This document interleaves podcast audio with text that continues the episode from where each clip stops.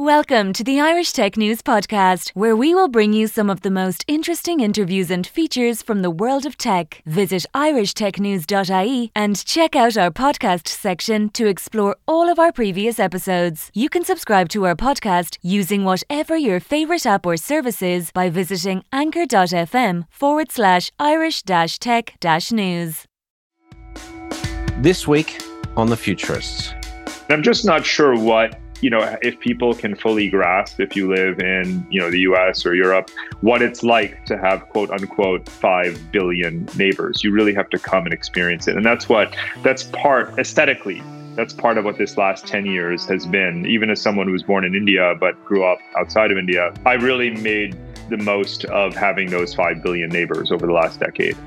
So there's a lot of dynamism built in. So we're not predicting that Miami is going to sink. In fact, in many ways, we are, no, I don't want to say doing the opposite. It really depends on the time scale. If you just take a typical climate risk company, they're going to say, oh my God, all of South Florida is screwed. That's not how we approach it. We say, well, actually, if they do X amount of infrastructure spending in coastal areas and they do this kind of new real estate, well, then actually Miami does remain uh, livable longer than we think. So we can't rule out human ingenuity. We, we try to code for that ingenuity and price that ingenuity.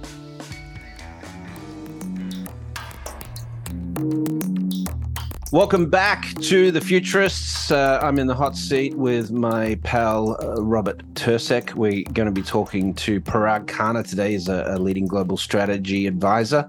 Um, he's a global citizen, um, and he's a best-selling author. Uh, he's the CEO of a climate focused business called Climate Alpha. Closely related to that is his latest book, Move, where people are going for a better future, which he published uh, last year, um, preceded by The Future is Asian Commerce, Conflict, and Culture in the 21st Century. Uh, Parag Khanna, welcome to The Futurists. Well, thank you both so much. It's great to see you again, Parag. How, yeah, are, how, how is Singapore? Yeah sunny and uh, you know 28 degrees celsius as always. as always. yeah exactly and and friday afternoons at four o'clock you can depend on a thunderstorm that's exactly when you're right. waiting for They're... the taxi right uh-huh exactly um, well we've all spent time in singapore but um, you're, you're based there how long have you been in singapore it's been exactly 10 years as of this past wow. summer, actually. We've done uh, sabbaticals in and out and, you know, long trips and stints, but, you know, it's more and more the place where uh, we call home. You know, can't imagine mm-hmm. going home at this point anywhere else. And it's become more and more of, you know, what we could could probably agree is the sort of capital of the future. I've called it capital of Asia and uh, now it's sort of capital of Asia and capital of the future, uh, all rolled into one. And we've just witnessed this incredible, you know, evolution and dynamism of this place in just the past decade, and it's been great to be here and have a front row seat to all of that. Singapore is an astounding city, and it's obviously benefiting a lot from um, you know Hong Kong's more recent fall from grace, uh, particularly in respect to regional headquarters and so forth. But um, another element of this, which sort of closely relates to your second book, is um, you know Singapore is able to make some of these bets because of its proximity to China and the fact that soon China will be the world's leading global economy. How much of that weighs into your decision making in terms of you, you being based in Singapore? Well, there's a couple of things there. One is that you know the, my approach to Asia is a much broader geographical framework in which Asia is more than just China, and a lot of people, you know, to this day in markets, in you know, in the business world, see Asia as just sort of China writ large. But we would not have moved to China, neither to mainland nor to Hong Kong. We wanted to be in a city that considers itself control, that acts in the ways that I kind of call multi-alignment, being friends with everyone. Obviously, an Anglophone city, uh, a very safe city, and all of those other kind of virtues that one associates with this place. Proximity to China has been very useful, but I was traveling to China frequently even before moving here. Most only in terms of this city economic strategy, hitch, it hasn't hitched itself only to the China train. Remember that Singapore is one of the so-called tiger economies mm-hmm. that grew much faster, much earlier, developed and modernized much sooner than China to be very, very clear in terms of the chronology, and this is in you know a matter of factual record as well as lore. Singapore is the inspiration for China. Mm, the Chinese yeah, miracle, such as we know it, is a result of Deng Xiaoping, you know, visiting Singapore and other cities that were Chinese populated or just broadly around the Pacific Rim and seeing Japan and the tiger economies develop and then seeking to initiate those reforms exactly 40 uh, plus years ago. So it's it's an important point because a lot of people say that uh, what can small countries teach big countries? That doesn't happen. I'm like, wait a minute. The yeah. single most important episode of national modernization in any of our lifetimes is exactly a case of the largest country in the entire world learning from one of the exact absolute smallest countries in the entire world. So I'm not sure why people say that. Um, and obviously, the more we look at the future and governance driven by data and data management and, and other kinds of practices, the more you can scale those learnings from a place like Singapore. It's a really extraordinary story. I had the occasion to talk to, uh, I had an audience with the king of Bahrain uh, a few years back.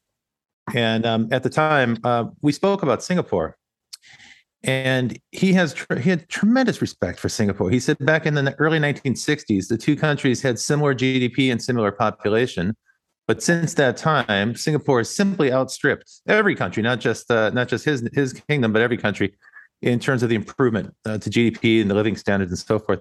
What were the mm-hmm. factors that drove you to decide to live there? You had the luxury of choosing to live anywhere in the world, and, and at the time when I met you a few years ago, actually three couples that I knew had moved from the United States to Singapore. Tell me some of the factors that went into that decision for you personally. Mm-hmm. Well, we were already expats. So we were living in London, uh, sort of on an academic uh, stint. Uh, both my wife and I had done our PhDs at LSE in London, and our second child was born. So we decided that we needed to go, you know, to a place where childcare was more um, sort of, you know, accessible, affordable, you know, convenient. We certainly were thinking about at the time this being early Obama administration, post financial crisis, you know, what's the mood and the vibe, and where do we sense that it's going to be a good place to live, you know, professionally and so forth. And, you know, as an an expat kind of the first step out of the country is always the hardest so just relocating to london. But beyond that we really could have gone anywhere because we were already abroad. And then we kind of looked and said i had already done work for the singapore government. I had already been a fellow at the New School here back in the mid 2000s when I was researching my first book. I knew the place well, um, and you know we had very good relationships. So we started kind of just having those conversations, and they made it very you know attractive for us to come and to be here, to settle here, relocate here. And indeed, as you said, many many other people first of all came way before us. You know, very uh, illustrious, well-known people like Jim Rogers and um, in general, as a former Jim's British a colony. Yeah. Uh, you know, it has a very large, you know, uh, Western population. We already knew quite a few others. I even have relatives who had lived here. Um, so it became pretty straightforward, quite frankly. There was almost a fait accompli to come here. But but indeed, knowing all along, as I did even prior to that, this was kind of you know a place that was doing the right things. And uh, so, you know, I had a sufficient kind of understanding of what's going on here and how to be able to access the region and kind of have in this radius. I call it the kind of one laptop charge radius. You know, how many places, how many people can you see on a flight like within that. a, you know, and and uh, this is a pre kind of new MacBook Air like 13 hour battery. I'm thinking more like four hour battery. You know, yeah. you can reach a good you know three four billion people in that radius. So when I did the the Asia book a couple of years ago, I dedicated it to my five billion neighbors, and I'm just not sure what you know if people can fully grasp if you live in you know the US or Europe what it's like to have quote unquote 5 billion neighbors. You really have to come and experience it. And that's what that's part aesthetically that's part of what this last 10 years has been. Even as someone who was born in India but grew up outside of India you know I really made the most of having those 5 billion neighbors over the last decade and and I think that you just have to experience it firsthand you you grew up in the US right yeah, partially. So first uh, grew up in Abu Dhabi and Dubai, uh, okay. and then in New York, and finished high school in Germany. So definitely a global citizen. Um, you know, when when you are, you know, obviously, if if uh, you know, as as Rob and I live both here in in the states, at least, um, you know, part time, um, and and you speak to Americans about China, there's a lot of political connotations to that, um, as, as, there are more broadly um, you know, around, around the world. But, uh, you know, how do you explain to Westerners the potential of Asia? Um, I know you've written about it, but um, for those that are, are skeptical, um, you know, that are very pro Western models, you know, uh, you know, where, how do you explain the advantages or the benefits that Asia is going to mm-hmm. have in the 21st century? Well, being sort of explaining Asia isn't necessarily to be anti-Western as a Western product, you know, myself, and and so being pro-Western also shouldn't mean being anti-Asian. And one of the obviously key entry points into that conversation is to say that you know if you look at the the, the bottom line, the revenue of most major Western multinational companies, what would that be absent Asia? right? And then China within Asia, of course, it would be a whole lot less. So we do live in a world that's highly interdependent, and the, rise, the economic fate and fortunes of much of the West are tied to uh, the rise of Asia, and there is that symbiosis. So it's not an either or thing, and that's also the difference between people who view geopolitics as a necess- inherently conflictual process by which one hegemon must you know uh, war against its rising challenger and the winner of that duel becomes the next hegemon. And that's not actually how the, the kind of grand sweep of history works. It partially explains partial dynamics of the past 150 years. It doesn't explain anything more than that.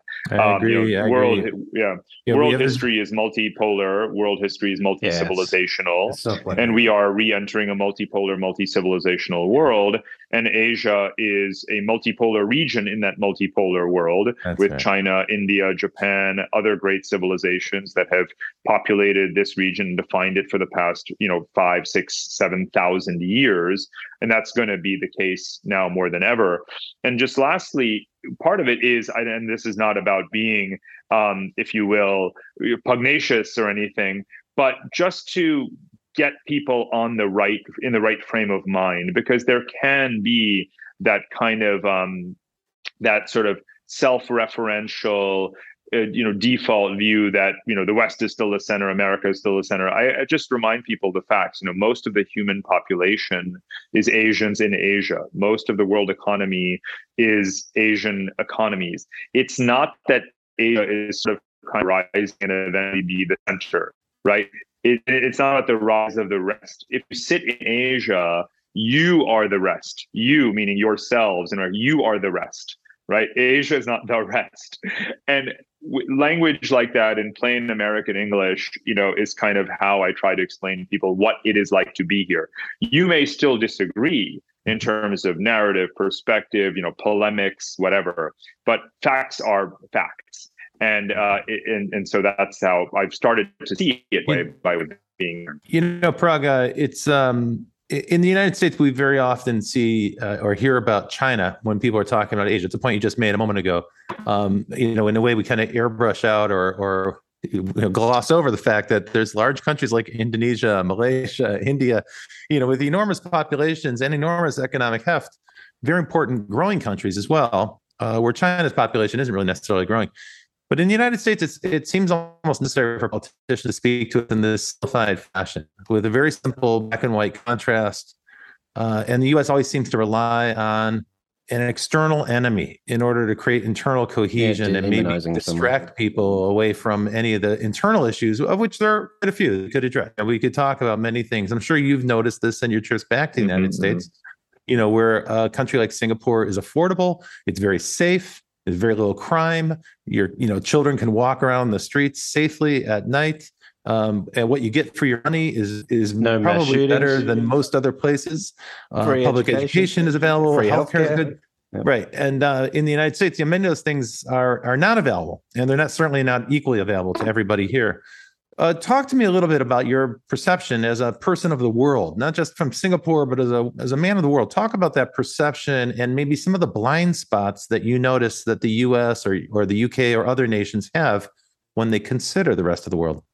Mm-hmm. So there's a lot going on there. I think you're kind of uh, addressing both the individual perspective and experience of lifestyle, um, as well as the big geopolitical questions about how we perceive Asia and America and China within that or distinct from that. So maybe starting with the personal level.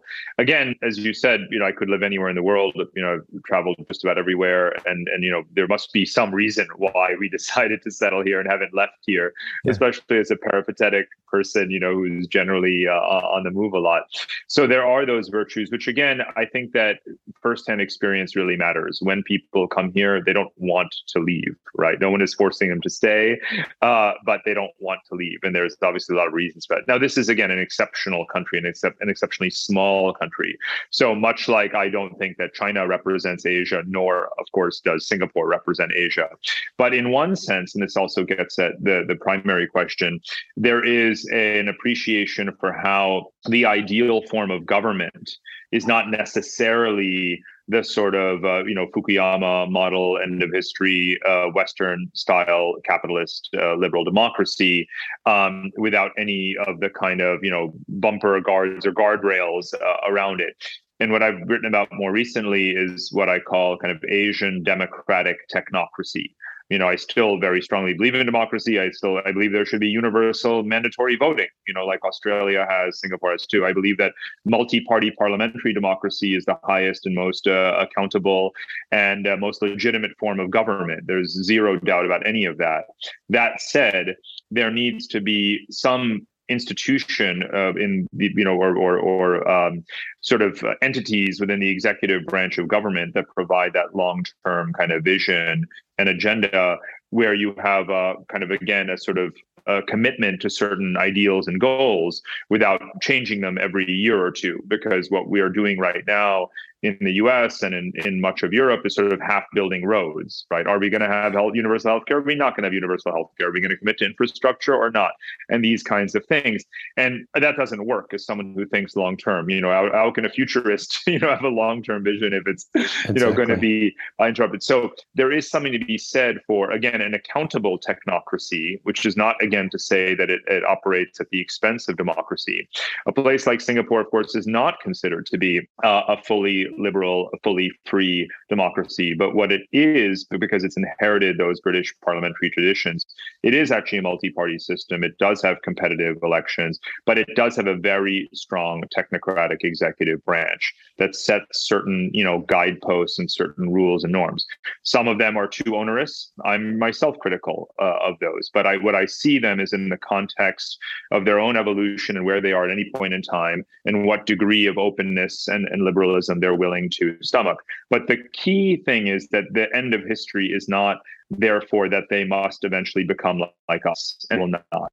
Right. And, and on behalf right. of the 5 billion people of Asia, you know, the kind of uh, yardstick, the metric, the goalpost that most societies have around here, going as far as precisely Bahrain, as you mentioned, um, is to be like Singapore right? Mm-hmm. and uh, you know i started observing that again 15 20 years ago i was just an early 20 something american backpacker you know doing my research. And i heard the kazakhs and the saudis and uh, the indonesians and everyone else saying you know lee kuan yew's got it figured out. We want to build our political system to look like that. And i wrote that in the mid mid 2000s at this point it's i think pretty much obvious to everyone. And it does not because of our internal decay and our own self delegitimation just to be absolutely clear because there's we've had already had a number of political cycles where people have said aha well once we get rid of Bush and you know he's replaced by right. John Kerry, which didn't work out in 04, or once Obama wins and you know we will then be the shining city, city on a hill again in 2008. Again, that's such an unbelievably self-centric, narrow perspective. Right. The without, rest without of the, the world, in infrastructure, yeah. without changing exactly. policy. Yeah, exactly. When you travel around Europe uh, and in particular in South Asia, you encounter quite a few people who are quite skeptical of the American style of government. Uh, the deeply divisive politics, the two-party system, these entrenched two parties that kind of trade the White House periodically. But you know, the U.S. president doesn't have that much control. We really need a stronger Congress. Our Congress hasn't been very functional in the last two decades. And so there's some uh, deep skepticism about that. And this notion of kind of a heavy hand, you know, sort of a guided democracy, if you will, uh, with a lot of uh, industrial policy to back it up. So well, even synchronize even, the economy. That has a lot of traction in other parts of yeah. the world. I think Americans would be very surprised to learn that how widespread that perspective is. Even Singapore's success with Temasek and you know their infrastructure investment and so forth has really become a model that we see you know um, certainly um, abu dhabi and dubai and saudi and others now following you know ADIA in in uh, you know out of the uae and so forth um, that that you really need if you're going to modernize your economy if you're going to be the quintessential smart economy and smart and have a smart city like singapore you know you have to make significant investment in the people in the infrastructure in the way you think about technology infused into the economy and you know we you, you just don't have that sort of dialogue in in right. the united states frankly it's just not stable yeah. enough to, yeah. to do, do, do that so yeah. parag now you've published this book move the, the title of the book is move where people are going for a better future. And given the context of what we're talking about, we've just been kind of skipping around the globe comparing systems. Uh, how much of that factors into into move? Is that what the book is about, or is the book more focused on climate and, and how to live safely uh, with climate change? No, I think that you know there's uh, what I do is to kind of look at the last hundred thousand years of human history and the relocation of peoples and the reasons why the fundamental buckets or drivers, and it is of course uh, political, it's demographic, it's economic, technological, and also environmental. So I try and create a complex picture that weaves all of that together. But in particular, I focus on today's young generation mm-hmm. because they are the kind of most mobile generation in human history, um, and therefore their preferences are driven very much by you know seeking political stability an affordable lifestyle good educational opportunity and a safe environment all of the above not just one thing so climate plays and good, a big role good internet access Yes, exactly, and cheap and, and cheap and cheap beer. Yes, you know, you know, though that's a risky thing to forecast. I would imagine. Uh, in the early '90s, I moved to Hong Kong and I lived there for a couple of years. And at the time, there was this kind of uh, friendly rivalry between Hong Kong and Singapore. And at that time, you could compare the two systems. Uh, and actually, Hong Kong came out favorably for many people. And it was because it was viewed as a more uh, dynamic economy uh, it was even freer in some respects than Singapore. Uh, it was kind of like the wild, wild east. You could go set up a company in about three hours in Hong Kong, mm-hmm. and then the view was also in you know uh, uh, from the time I was there, just in a few years, it was going to be part of China, and that was looked at as a great big opportunity. Now you can imagine someone in your position writing a book saying Hong Kong, therefore, is a really great place to move to. That forecast would not have held up very well over the last five years. Uh, how how are you able to make a forecast like that with mm-hmm. confidence? Mm-hmm. What's your methodology for mm-hmm. predicting or recommending where to go to? Mm-hmm. Fortunately, I didn't recommend moving to Hong Kong, and I didn't of course not. take that advice myself. I might add, now.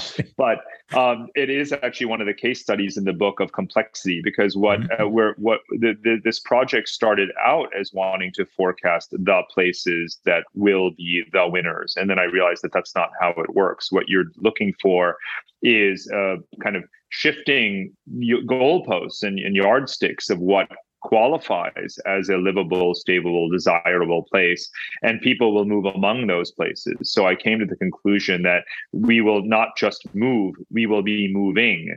And I think that is um, really the key thing. So, for example, Hong Kong was attractive at a certain point in time, but you could, of course, have identified that there were risk factors on the horizon, like the handover to China and uh, inevitable pressures on their democratic political system, uh, for example. So when people say that, aha, you know, Canada is just uh, going to be a climate paradise, so to speak, um, well, don't be so sure because what happens when lots of people go and overrun you know those parts of Canada, then suddenly it becomes a nightmare and uh, that you they haven't built enough infrastructure. You have um, you know cultural uh, tensions and violence, these kinds of things that they're not used to. So um, you know what I kind of focus on is the complexity the process you know as the method method is really about complex systems and looking at how these different factors affect each other and whether or not the place itself maintains that balance uh, of uh, of sort of ticking the boxes across all, all, of those criteria simultaneously. If it fails to do so, it will lose people. Mm. Yeah. Who is your who's your audience for a book like this? Like, who do you expect is going to be reading it and benefiting from it? I mean, you know, the title would suggest that it's you know people who are in the market to sort of relocate, but of course, it's much more than that. I'm not a tour guide, right? This is uh, fundamentally it's political science, it's sociology, uh, it's economics, uh, all of those things into one, um, and of course, you know, futurism, you might say. So mm-hmm. I tend to, you know, I think with each subsequent book, focus on an ever broader audience. For example, this book was adapted to the uh, human geography curriculum of the AP sort of class. So there's an AP human geography guide, and the AP human geography mm-hmm. course in America is one of the fastest growing APs. You know, 200 plus thousand students every single year who take it and so you know that was actually by design in the sense that fundamentally this is a book about human geography even if it doesn't read that way even if it reads like a tour of the world and you know evaluating places based upon whether or not they stack up and and how they're coping with complexity. But you know very fundamentally i really in my heart of hearts i think about geography from in from many different angles. And in this book, I explicitly wanted to tackle human geography. Yeah. So mm-hmm. listen, I want to get into the whole you know, climate affecting people movement and so forth after the break. But let's have a quick break, Parag. And after the break, let's get into the potential stress on economies from eco refugees and how this might play out in cities like Miami and Shanghai and Guangzhou and Calcutta mm-hmm. and so forth, who who uh, are potentially going to have some problems. You're listening to the Futurists. Uh, we have our guest uh, Parag Khanna on. Uh, you're with Rob Tercek and myself. We'll be right back after this quick break. Welcome to Breaking Banks, the number one global fintech radio show and podcast. I'm Brett King. And I'm Jason Henrichs. Every week since 2013, we explore the personalities, startups, innovators, and industry players driving disruption in financial services. From incumbents to unicorns, and from cutting edge technology to the people using it to help create a more innovative, inclusive, and healthy financial future.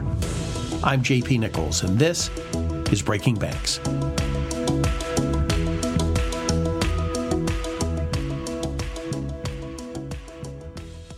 Welcome back. You're listening to The Futurist with Brett King and myself, Rob Tercek. And today our guest is Parag Khanna, who's been to us from Singapore. Parag's been talking to us about his perspective as a man of the world, a person who's lived in many different parts of the world, who voluntarily chose to move to Singapore as the ideal place. We talked a bit about that in the previous section.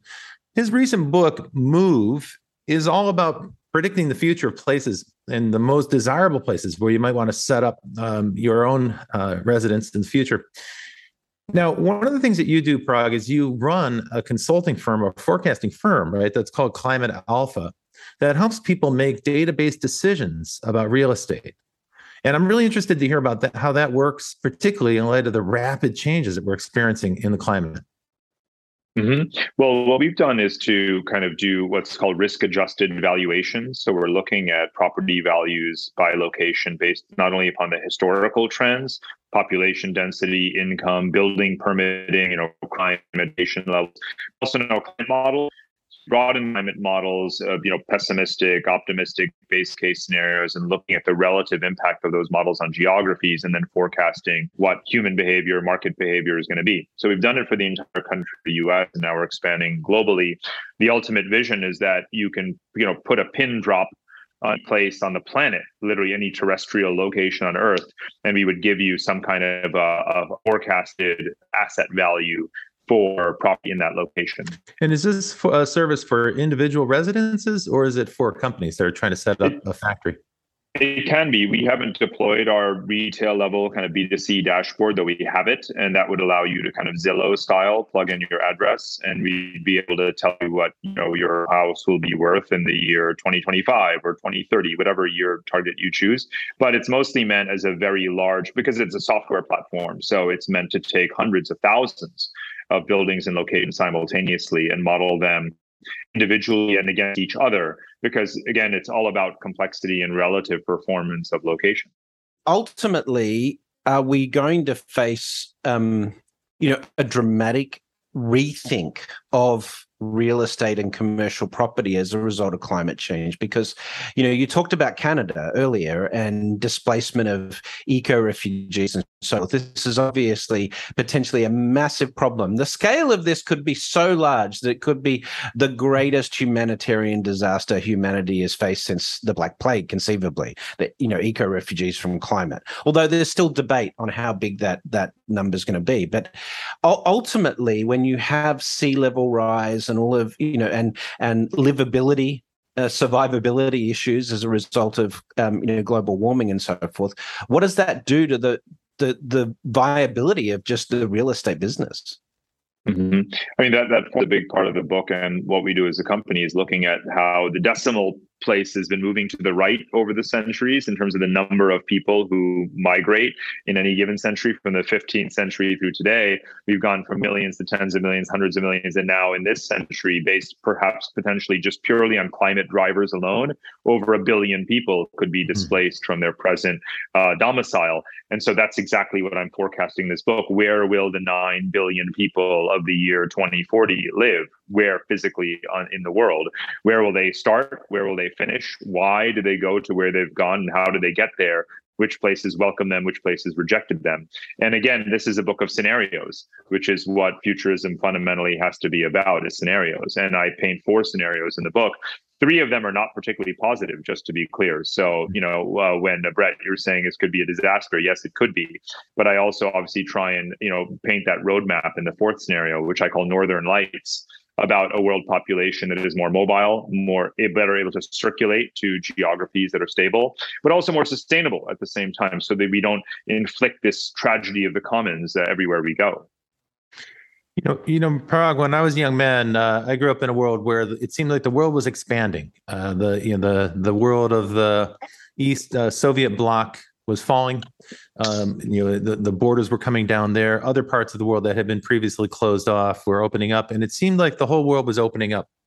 But I recently spoke to a climate scientist who pointed out to me that for the first time in history, the world is actually shrinking. And she meant this quite literally in the sense that climate change is now rendering certain parts of the world uninhabitable, and that will continue. So, you know, the percentage of the surface we can live in is going mm-hmm. to increase. Arable land has decreased the last 50 years by 40% mm-hmm. as well. Yeah. What do you perce- so, perceive as yeah. some of the biggest like things that we should be genuinely concerned about on a global basis? Like which regions do you view as kind of like the red hot regions? Uh, well, red hot can be can now mean multiple right. things. So I'm going to assume you mean the unlivable places. I call them vacant states in the book. You know, the word state has a very literal meaning. It must have recognized borders and a permanent settled population, and there will be there will be geographies, countries that will be completely abandoned, and therefore no longer even definition of what a state is under international law. So I, I'm looking at exactly those questions, and there will be again. It's not about entire countries that you know where this phenomenon maps neatly onto our, you know, more or less arbitrary post-colonial borders, but rather, you know, based upon topography and climate uh, modeling. So there will be parts of countries where people can no longer live in the same way that no one lives in, uh, you know, much of the Sahara Desert or the empty quarter of, uh, you know, the sort of uh, Persian Gulf. But there are, remember, at the same time that the world is shrinking, it's also shrinking demographically, right? We're reaching what I call peak humanity, and that's one of the points of departure of the book. We're only eight billion people as of this year, and the world population is not, in my view, going to cross 10 billion. So most of the people who will ever live are alive today, and we don't don't have a a, a, spatial problem, right? We have right. 150 million square kilometers of land area in the world. And even if arable land is shrinking, the fact is that those 8 billion people can fit, you know, in Manhattan Island. You know, we can fit on the planet. And so I address the distributional question of what are the geographies if even if people had to leave all the vacant unlivable you know decimated uh, geographies in the world we'd still have plenty of space on the planet right? But where should people be redistributed and how would we get to that point is the question I'm answering. And there's the answer to that is there's plenty of space, right? We have more than enough space.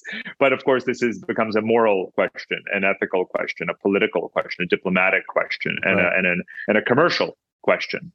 How soon? How soon should cities like Miami? I mean, I would say now, because Miami is identified as um, the city in the United States that's going to have um, the most economic impact from climate change. It's flooding. Um, yeah, it's flooding. Um, you know, uh, and and of course the the very famously the governor, the previous governor of uh, um, uh, of Florida. Uh, Florida. was was did not allow the mention of climate change, mm-hmm. um, which I think is you know you know head in the sand ostrich type stuff. But um, you know, what would you say to people living in Miami? What would you say to um, you know the the the planners there in respect to what their strategy should be out, on real estate and you know the problems that Miami is going to face over the next 30 mm-hmm. years?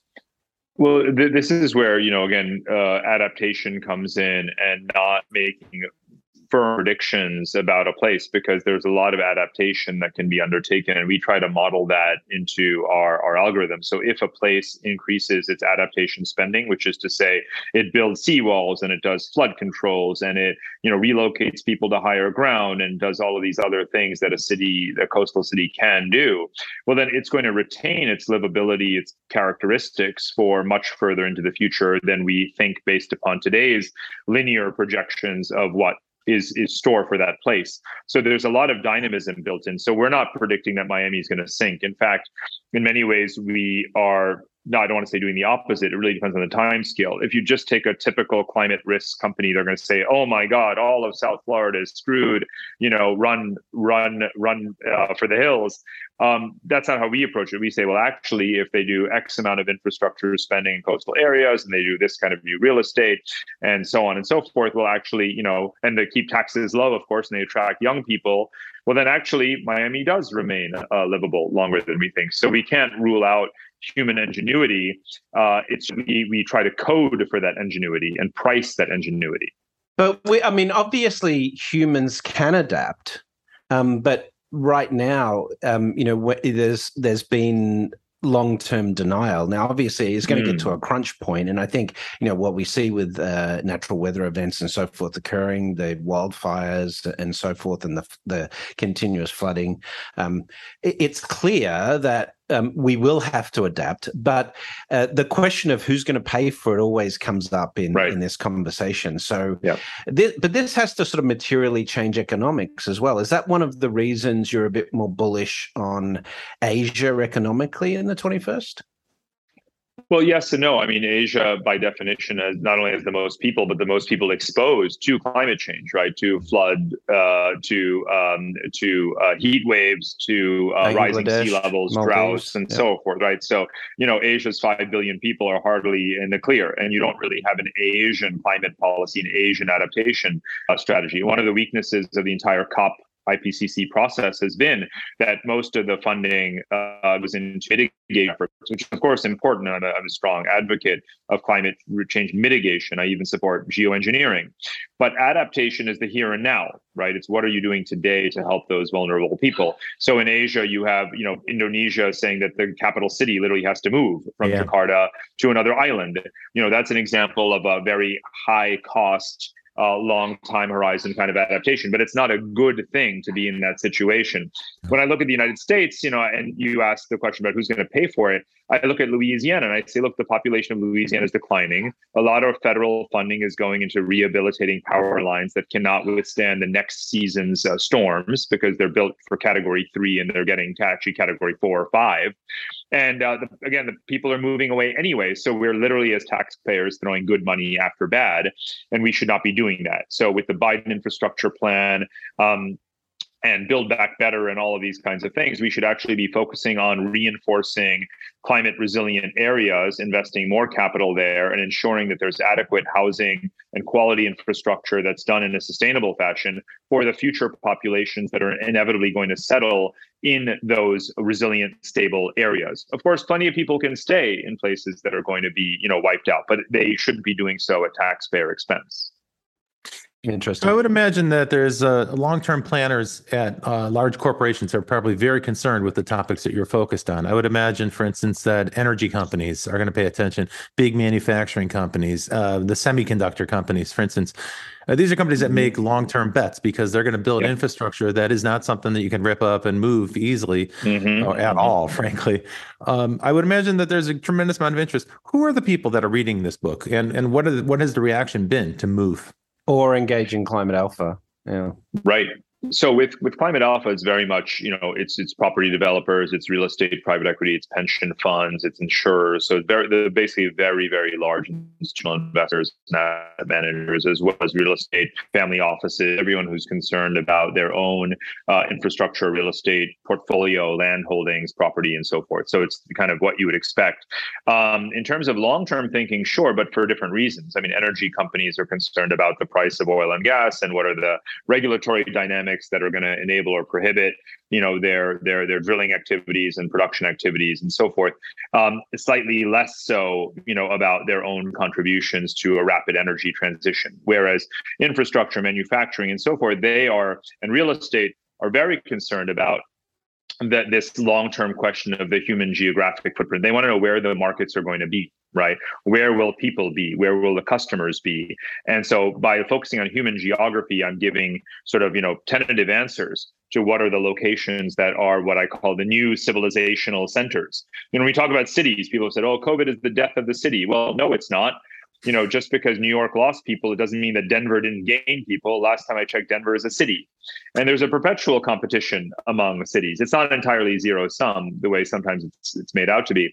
But the fact is that there will be thriving cities in the tw- you know deep into the 21st century they just Well- may not be the same as the 20th century Well, let's build on that. Give us a forecast, if you will, because we like to ask our guests to close the show by giving us uh, a fanciful forecast or a serious forecast, but something that's a little Take further. us, out. yeah, take Stretch us into the year of 2050. Tell us what the world's going to be like. I think it'll be much more nomadic. I think that people will have resettled, but be seasonally, seasonally, uh, or seasonally migrant and migrate uh, th- those who can afford. And I think that there are obviously places of a nor- nor- more northern latitude around Canada, Europe, uh, Russia, Japan that will have larger populations than they do today. To use a kind of sci-fi term, I use uh, one chapter of the book is called terraforming Siberia. And when we use the word terraforming, we usually mean colonizing outer, you know, other planets. But actually, there's large uninhabited swaths of our planet that we had come to come in and reside in. So I say we're going to terraform Siberia. Now, Siberia, as you probably know, is actually not a livable place, even as it is a, a quote unquote relative winner from climate change. You have peat bogs, you have obviously um, uh, the uh, huge the tiger. You also have the um, the permafrost thawing and you have methane gas being released, poisonous gases. You have the wildfires last year. Fun fact, not so fun fact. Last year's forest fires in just Russia alone equaled the total land area of all the other forest fires on all the entire rest of the planet Wow. Earth combined. And of course, there isn't, you know, your fire department, your local Smoky Joe, whomever is not there in, uh, you know, the far east of Russia to put out all those fires. There's a long way to go, and that's why what I talk through in the book is well what is that future infrastructure in mm-hmm. places that have agriculture that can be settled for certain seasons of the year, certain time periods? What's it going to, what kind of people are going to wind up there? It's going to be, you know, South Asian farmers, just to give you one other prediction that relates to this terraforming. Again, because South Asia is among, has among the worst, worst climate profiles you can imagine. Anticipate a very large South Asian diaspora. It already is, but far exceeding that of China, uh, make it sort of print around the world as people flee many unlivable parts. And so I'm looking already at skills transfer agreements that Russia has with Indian farmers, that Romania has with Pakistani laborers, and I'm looking at how this South Asian diaspora is spreading, and that is how we. Uh, in terms of again human migrations and literally our own future genetic footprint is going to be altered by the next wave of genetic mingling among races that will occur as a result of the mass migrations that are being unleashed today because of climate geopolitics and other forces and that's actually where the book ends which which in itself really makes this concept of a nationality something that's very amorphic you know, in the future. Right. Um, to to to finish us off, um, let's get a bit even more sci-fi if we can. Um, you know, take us out over the next 30 to 50 years and beyond. What is it that really excites you about the future? What is it that, um, you know, because all of us as futurists, we tend to be in a rush to get to the future. We tend to be optimistic about the future. What is it that you're most optimistic about? Obviously, we've got a lot of challenges coming up over the next 20 to 30 years. But as we come through the other side of that, what do you think mm-hmm. human society would be like? Uh, this is, you know, both an analytical answer and a normative one, a project that I've been pursuing and, and advocating for a long time. And I think its time has come, which is to basically denationalize passports, to denationalize mobility. The very idea of the that. passport, of course, is that your identity is tied to your, uh, you know, the country in which you were born that issued you that identity. But now that we have so much data about ourselves that we can put online, blockchain, what are our skills, our criminal history, our travel history, our financial records, we can make a case for ourselves to be treated treated as individuals, not as citizen of X, and therefore free Y should let me in based on who I am, not where I came from. And we have all the technology, all of the capacity, even even some of some some degree the diplomatic will uh, to get to that system. And I think we're going to get there actually sooner uh, than we think, despite the rigidity of the heavily bureaucratized system of migration that we have imposed over the past century. well, particular, because immigration is going to have to be competitive, right, in the future. Exactly. Exactly. Right. Race for talent. Well, a war for young talent. Yeah. Parag Khanna, thank you so very much for joining us on the Futurists, all the way from Singapore. So good to see you again, and what a great set of uh, information you shared with us today. Multiple perspectives uh, from the other side of the planet. Always a great pleasure. Thank you for joining us, Brett. You want to round us like, up here? Sure, absolutely. So, Parag, uh, where can people find out more information about yourself and the books? Uh, paragkhanna.com has everything about me in the books. Uh, climatealpha.ai is the company. And are you working on a new book?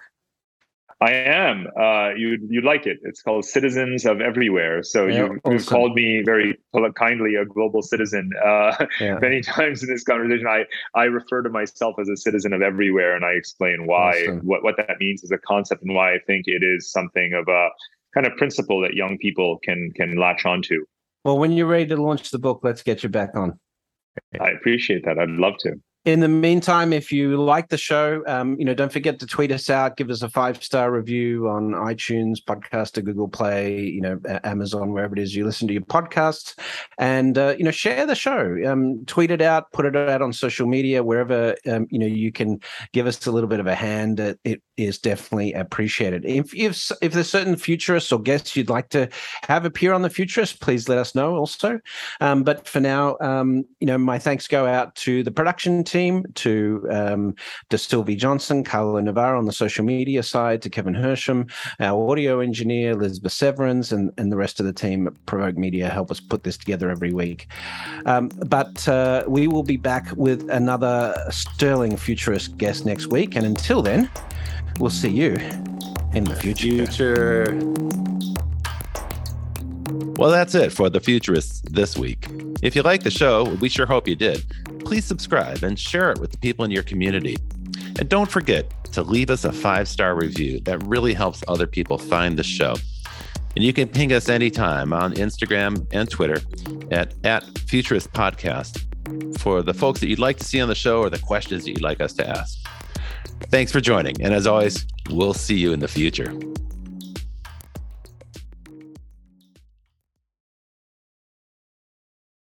Thank you for listening to the latest Irish Tech News podcast. Check back every day for the latest episode. You can follow us on Twitter at Irish underscore tech news, on Facebook, facebook.com forward slash Irish Tech News, on LinkedIn, linkedin.com forward slash company forward slash Irish dash tech dash news, on Instagram, instagram.com forward slash Irish Tech News.ie, and on TikTok, tiktok.com forward slash at Irish Tech News.